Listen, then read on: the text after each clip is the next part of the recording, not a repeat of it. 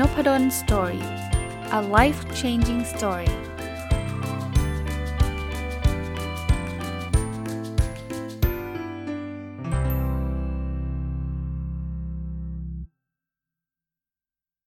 สวัสดีครับ ยินดีต้อนรับเข้าสู่ Nopadol's Story พอดแคสต์นะครับ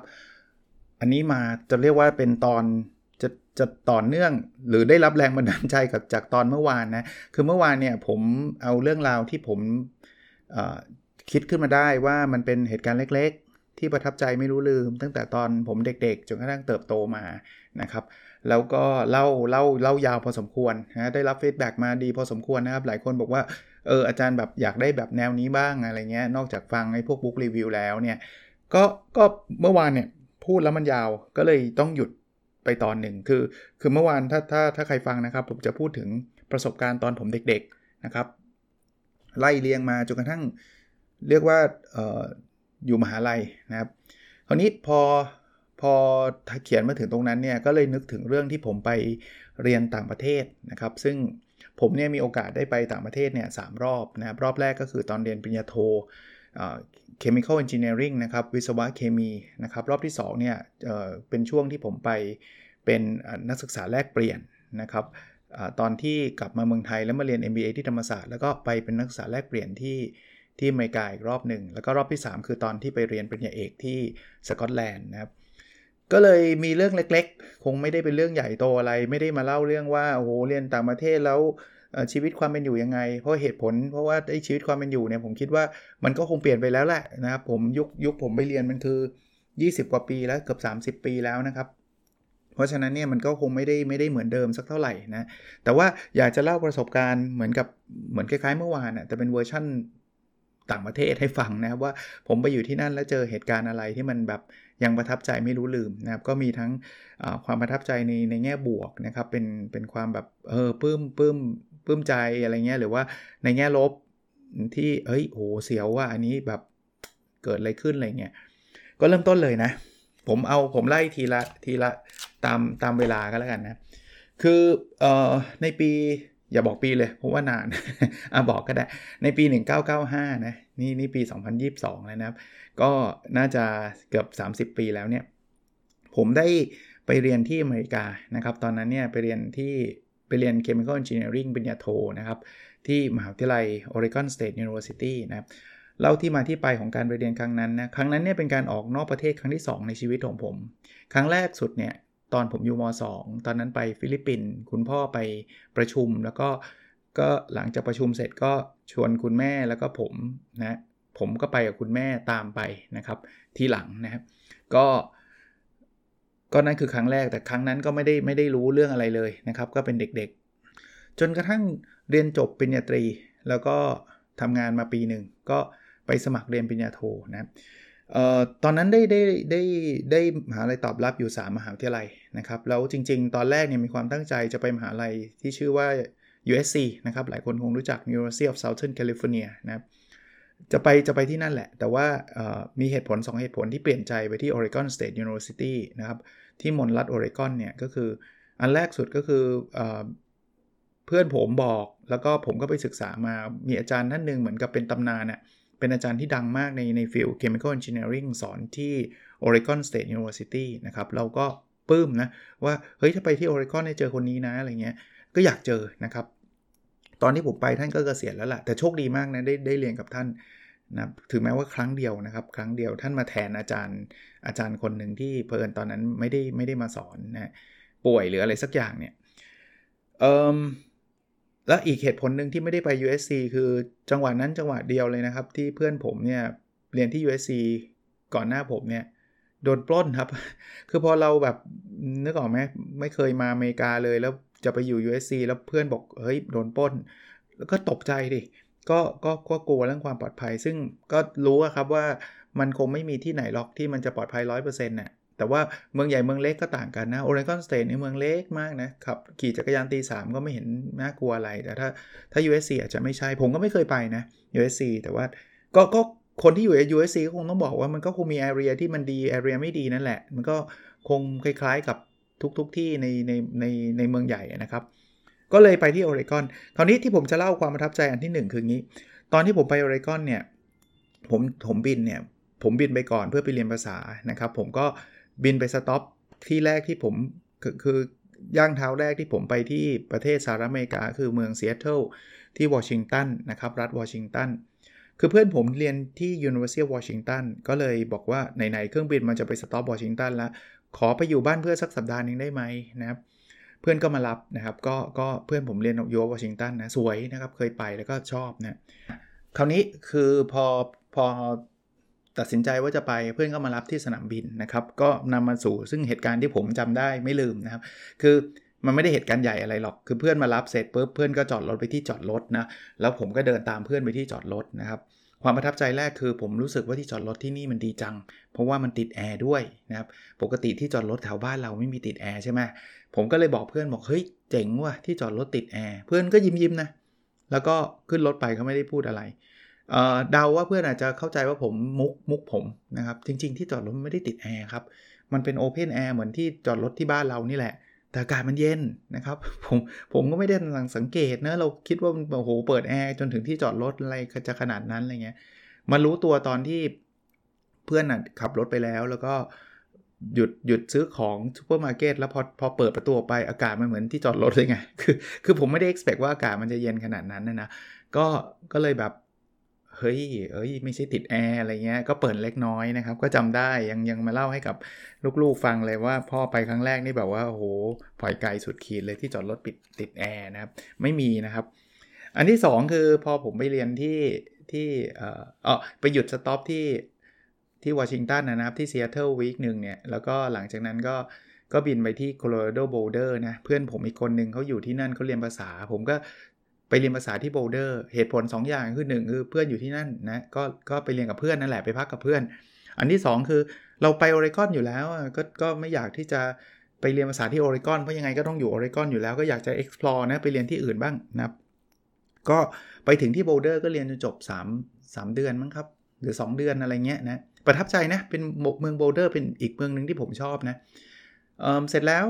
เผอิญตอนนั้น มันมันเสร็จก่อนแล้วก็มันมีช่วงเวลาสั้นๆ สักประมาณ 2 สัปดาห์ก่อนก่อนจะเปิดเทอมนะครับก่อนจะเปิดเทอมเผอิญเพื่อนผมเนี่ยเขาไปได้รับ offer ก็คือเขามหาวิทยาลัยที่นอร์ทแคโรไลนาเนี่ยเขาตอบรับ ถ้าใครรู้จักภูมิศาสตร์ของอเมริกาดีนะครับโบลเดอร์โคโลราโดกับนอร์ทแคโรไลนาเนี่ยไกลมากนะครับนอร์ทแคโรไลนานี่อยู่ฝั่ง ฝั่งตะวันออกสุดๆเลยนะครับ ในขณะที่โบลเดอร์เนี่ยอยู่กลางๆประเทศเอียงมาทางตะวันตก เพื่อนผมเนี่ยเขาขับรถเขาก็ไม่อยากจะขายรถเขาอยากจะใช้รถอันเนี้ยเขาก็เลยบอกว่าเอางี้ไหมเราขับรถไปด้วยกัน คือคือย้ายบ้านนั่นแหละ ขนของไปเต็มรถเลยแทบไม่มีที่นั่งเลยนะ มีเพื่อน 2 คน ก็คือเอ่อมีผมมีเพื่อนอีก 2 คนนะครับ เพื่อนอีกคนหนึ่งเขาก็เรียนที่อื่นเหมือนกันนะครับ แต่ว่าเรานั่งรถไปด้วยกันจำได้ว่าผมไม่ได้เป็นคนขับหรอกนะครับ แต่ว่าเพื่อนผมเนี่ยขับรถคนเดียวข้ามทวีป คือโอ้โหสี่วันนะฮะถ้าจำไม่ผิด 4 วัน มันเป็นประสบการณ์ชีวิตอีกอันหนึ่งนะครับที่เราขับกันไปเรื่อยๆอย่างเงี้ยนะครับบางวันนะถนนทั้งที่เราขับทั้งวันเนี่ยไม่มีอะไรเลยนอกจากทุ่งหญ้าช่วง ช่วงโคโลราโดไปแคนซัสเนี่ยทุ่งหญ้าล้วนๆเลยครับ คือไม่มีเมืองไม่มีอะไรแบบสุดลูกหูลูกตาเลยอารมณ์แบบนั้นเลยเนาะหมอกกินข้าวก็จะมีร้านแมคโดนัลล์นะคือร้านแมคโดนัลล์ระหว่างทางเนี่ยก็แวะกินแล้วแวะไปนี่เราตัวประหลาดมากเลยนะ เพราะว่าคือคือแบบมาจากไหนหน้าตาเอเชียมากคือมันไม่ควรจะมาอยู่แถวเนี้ยนะบางทีบางบางร้านเนี่ยมีแต่คนขับฮาร์เลย์ไปกินกันนะเหมือนเหมือนที่ประชุมฮาร์เลย์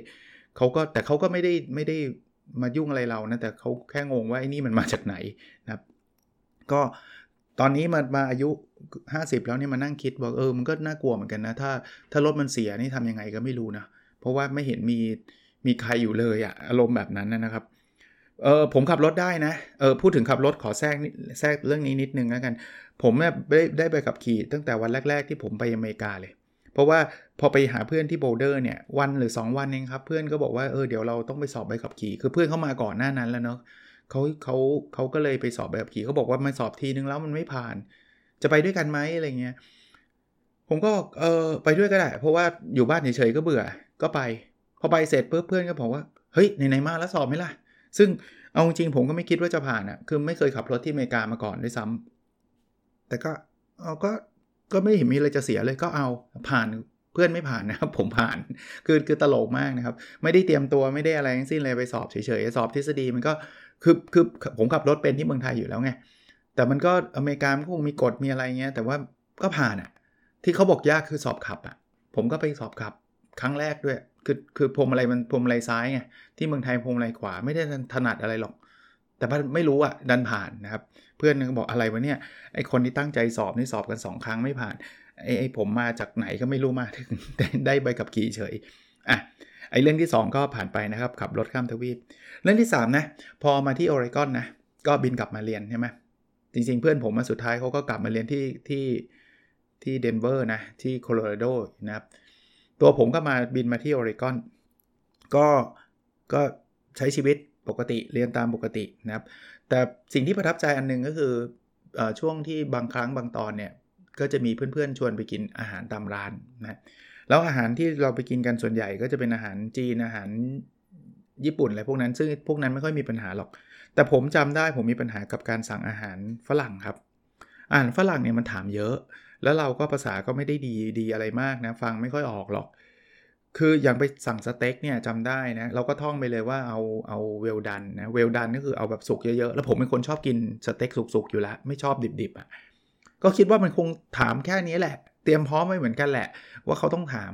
เขาก็บอก how do you like your steak ก็บอก well done อ่าจบ คิดว่าจบไม่ครับ เขาถามว่าจะกินกับอะไร กินกับอะไรคืออะไรวะ กินสเต็กกับอะไร ผมก็งง ผมผมงงจริงๆนะ ผมไม่ได้มุกเขานะ ผมก็บอกผมกินกับจานเลย เขาก็บอกไม่ใช่วิวจะเอาแมชโพเตโต้หรือยูจะเอาสลัดยูจะเอาอะไรเงี้ยเขาคงคิดว่าผมกวนหรือเปล่าไม่รู้แต่คงไม่คิดว่ากวนหรอกเพราะเขาเขาคงเข้าใจว่าผมฟังไม่ค่อยรู้เรื่อง ผมก็บอกสลัดโหเลือกผิดมากเลยครับ เพราะว่ามันจะต้องโดนถามต่ออีกว่าสลัดจะจะใช้ดรสซิ่งอะไร น้ำสลัดอะดรสซิ่งหรือน้ำสลัดอะยากอีก น้ำสลัดมันมีเยอะ ผมก็บอกว่า do you have เขาก็พ่นมายาวเฟือยฟังไม่ออก ก็บอกว่า the last one แล้วกัน ง่ายที่สุดนะ มุกผมคืออย่างเงี้ย ไม่ the first one ก็ the last one แหละ ก็ก็สุดท้ายก็ได้อะไรมาก็ไม่รู้ ก็ก็กินกินมันไปเถอะนะครับ ก็เข้าใจเลยนะครับ คนที่ภาษาไม่ได้ดีมากมายเนี่ย เวลาไปเจออะไรแบบนี้ก็ struggle หน่อย แต่ก็เป็นประสบการณ์นะ คนเรามันไม่ได้แบบว่าเกิดมาเก่งนี่ว่านะครับก็แต่แต่ก็ก็ explore ก็ก็ฝึกฝนนะครับ อันนั้นก็เป็นเรื่องที่3นะเรื่องการสั่งอาหารนะครับถัดมานะ ช่วงปิดเทอมเนี่ยผมก็ได้มีโอกาสไปไปเที่ยวบ้างนะครับ ก็ก็กลับไปที่โคโลราโดเพราะว่าเพื่อนผมที่ที่เคยเรียนภาษาด้วยกันนี่แหละ ก็เขาอยู่ที่นั่นก็บินบินกลับไปหาเขานะแล้วมีวันหนึ่งเพื่อนก็ชวนไป rafting rafting คือล่องแพนึกภาพล่องแพในไทยนะล่องแพในไทยมันคือแบบชิลๆหน่อย เหมือนมีบ้านอยู่ในแพแล้วแบบดูธรรมชาติอะไรเงี้ยมันไม่ใช่ adventure อะ แต่ที่โคโลราโดเนี่ยมันมีแม่น้ำมันหนึ่งที่เป็นแม่น้ำดังมาก ถ้าใครถ้าใครอยู่แถวนั้นน่าจะเชี่ยวชาญแหละเขาเรียก Colorado River นะครับ มันเป็นที่แบบ adventure อะคือ adventure คือมันที่ผจญภัยแต่เป็นล่องแพมันจะแบบว่า โอ้โห ล่องกันแบบสุดสุดฤทธิ์สุดเดชอะลงแบบนั้นเนี่ยผมไปผมยังไม่ได้ expect ว่ามันจะสุดฤทธิ์สุดเดชขนาดนั้นนะ ไปถึงก็ไปกับเพื่อนวันนั้นฝนตกอากาศเย็นด้วย ก็ก็ยังไม่รู้สึกอะไรจนกระทั่งเขามีใบมาให้เซ็นว่าเอ้ยถ้าเกิดคุณเสียชีวิตหรือ เขาจะยาวเลยนะ พิการเสียชีวิตอะไรเงี้ยคุณคุณยอมรับนะอะไรเงี้ยเราก็เริ่มตกใจแล้วว่า อะไรวะพิการเสียชีวิต คือคือปกติมันไม่ต้องมีเซ็นป่ะคือถ้าถ้าเกิดล่องแพเมืองไทยก็คงไม่ให้เซ็นมั้งอะไรเงี้ยแต่ผมไม่เคยล่องแพเมืองไทยนะแต่เขาเซ็นกันผมก็เซ็นนะผมก็เห็นว่าเขามีโชว์ช่วงชูชีพก็ก็น่าจะเซฟใช่ไหมพอไปล่องแพตอนแรกมันก็ไม่มีอะไรครับเพราะตอนหลังน้ำมันเชี่ยวหูยโวยวายกันใหญ่ ไอ้กลุ่มคนไทยเนี่ยบอกโอ้เชี่ยวจังเลยนู่นนี่นั่นไอ้คนคือคือในแพรหนึ่งแพรเนี่ยนะครับมันจะมีคนคัดท้ายคนที่เขามีประสบการณ์เยอะเขาเขาเขาจะมาสอนเลยนะว่าต้องนั่งยังไงแบบไหน ถึงแม้ว่าเราจะมีชูชีพแล้วก็ตามแต่ว่ามีโอกาสที่เราจะตกแพได้ ถ้าเกิดเราไม่ไม่ฟังเขาเนี่ยปรากฏว่าเขาขำเลยนะเขาบอกว่านี่เขาไม่เรียกว่าเชี่ยวเว้ยอันนี้มันธรรมดา มันยังไม่ not even close เขาบอกแบบนี้คือแบบมันไม่ได้ใกล้เลย โอ้โห พอเจอตอนเชี่ยวนี่เชี่ยวจริงครับ มันแบบมันเหมือน มันเหมือนน้ำตกเลยเอางี้แล้วกันแต่มันไม่ได้สูงขนาดน้ำตกนะ แต่ว่าโอ้โหมันโอ้โหอะโอ้โหอะต้องใช้คำนั้นเลยนะ ตอนนี้พออายุ50 กลับมาคิดว่าโหตอนนั้นก็ adventure นะ แต่ก็เป็นครั้งหนึ่งในชีวิต เพราะว่าตอนนี้ให้ไปเล่นไม่มีทางไม่ไม่เอา สุขภาพไม่เอื้อมหน่วย ความฟิตไม่เอื้อมหน่วยนะตอนนั้นก็มีเรื่องน่าตื่นเต้นด้วยนะว่าไอ้แพคันลำหลังเขาเขาไปลอกเนี่ยไม่ใช่ล่องแพเราแพเดียวนะเป็นโอ้โหเป็น 10 เลยนะครับ ไปด้วยกันแล้วทุกแพจะมีคนขัดท้ายที่เป็นผู้เชี่ยวชาญเนี่ย มันมีคนนึงตกน้ำครับ พอตกน้ำเนี่ยมันก็ไหลมาแต่แพผมเนี่ยเขาเวลาตกน้ำเขาจะบีบเขาจะเป่านกหวีดนะให้ให้รู้ว่ามีคนตกน้ำคนนั้นเนี่ยเขาหูเป็นเหมือนแบบผู้ชายอเมริกันอะฟิตมากนะทุนเหินแบบฟิตมากพยายามจะว่ายน้ำเข้าฝั่งว่ายไม่ไหวฮะเพราะว่าความเชี่ยวของน้ำมันสูงเขาก็ไหลมาตามน้ำแล้วก็แพแพผมเนี่ยเขาก็หยิบจับผู้ชายคนนี้ขึ้นแพได้ได้นะซึ่งซึ่งเขาไม่ได้ดูตื่นตระหนกตกใจอะไรนะเขาเหมือนกับเป็น เป็นเรื่องปกติของเขาอะเขามืออาชีพอะพูดง่ายๆแต่เราก็รู้สึกแบบโอ้ยเฮ้ยก็ตกน้ำเลยเว้ยอะไรเงี้ยเขาสอนด้วยนะว่าเวลาตกน้ำเนี่ยให้เอาเอาขาไปข้างหน้ายาวหัวไปข้างหน้าเพราะหัวมันจะชนหินได้ ถ้าขาชนหินไม่เป็นไร อันนั้นก็เป็นความประทับใจที่กึ่งหวัดเสียว ถ้ามาคิดตอนที่เราอายุเยอะแล้วนะครับ ก็เรียนอยู่ออริกอนสักสักพักหนึ่งนะ ผมก็มีรถนะไม่ได้ไม่ได้ไปซื้อรถหรูหราอะไรนะครับ ตอนนั้นซื้อต่อจากคนไทยพี่คนไทยคนหนึ่งที่กำลังจะกลับนะครับก็ ก็ถูกมากอะถ้าเทียบกับเมืองไทยแล้ว หลักไม่ถึงไม่ถึงแสนนะครับ หลักหมื่นเลยครับ ก็ซื้อรถนะก็เลยเป็นรถเก่าๆคันหนึ่ง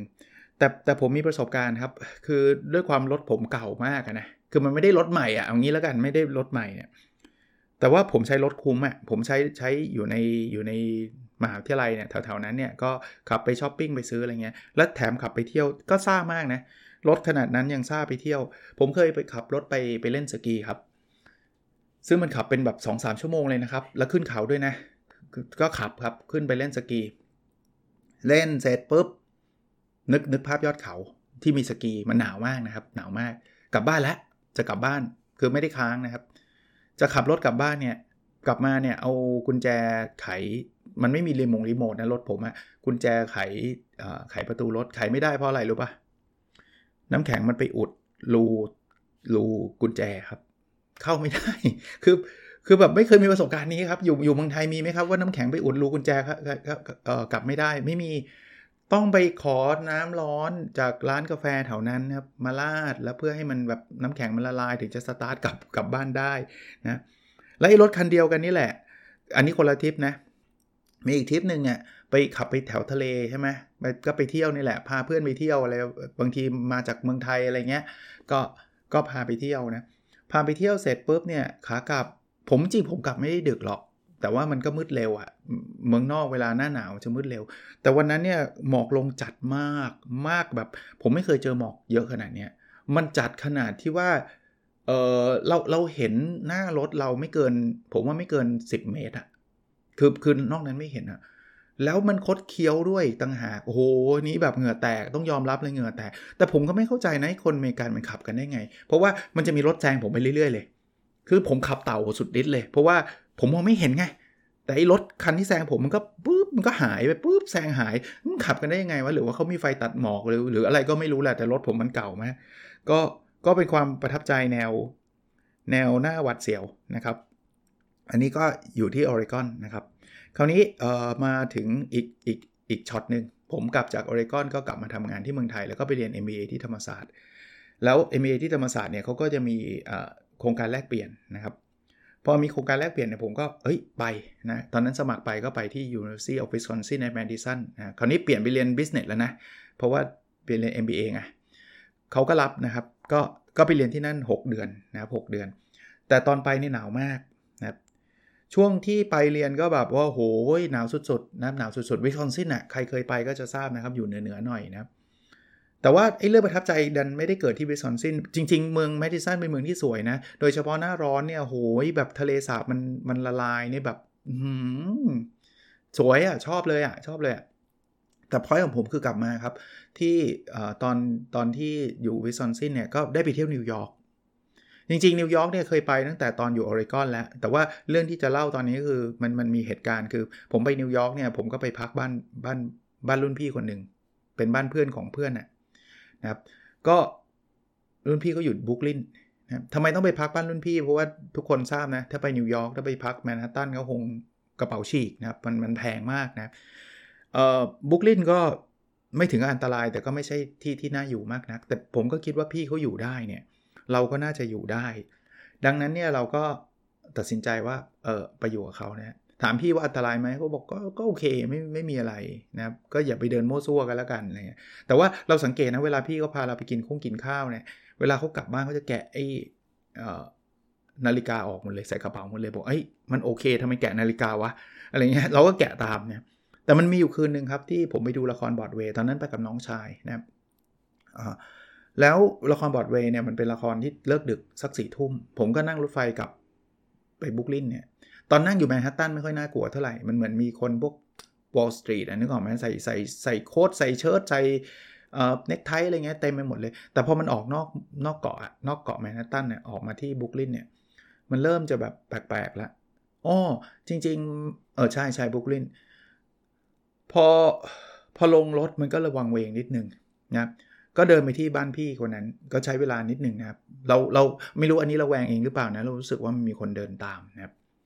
แต่ก็เอ้ยหรือเขากลับบ้านของเขาก็ไม่รู้นะ แต่เราก็ระแวงไงไปเคาะประตูบ้านพี่เขาปรากฏว่าพี่เขา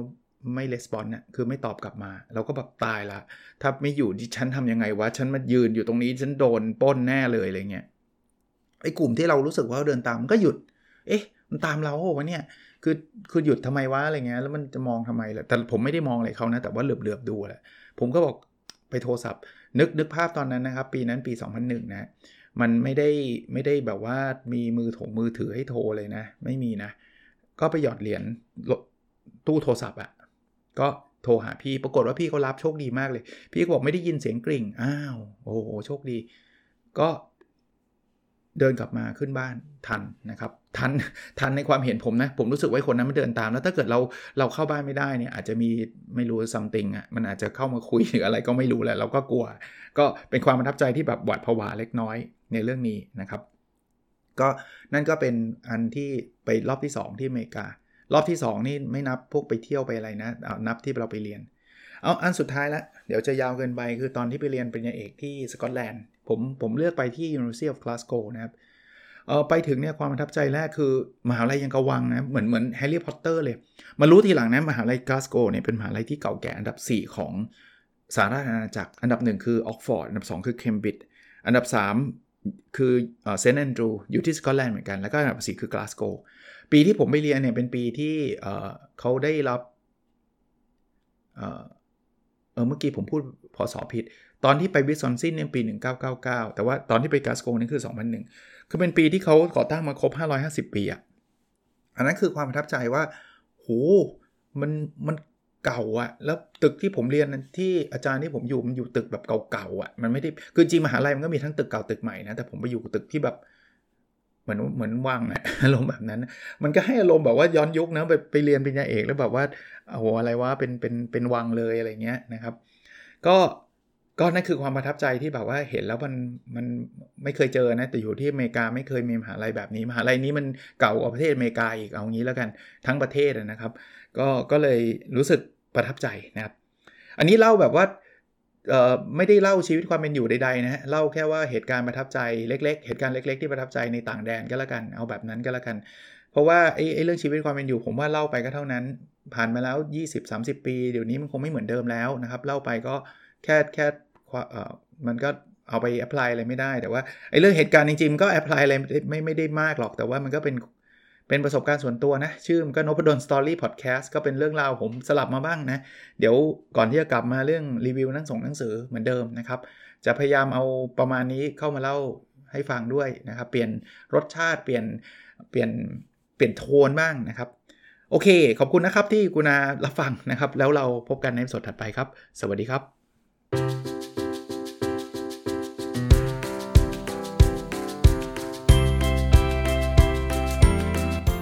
n o p a d o n Story a life changing story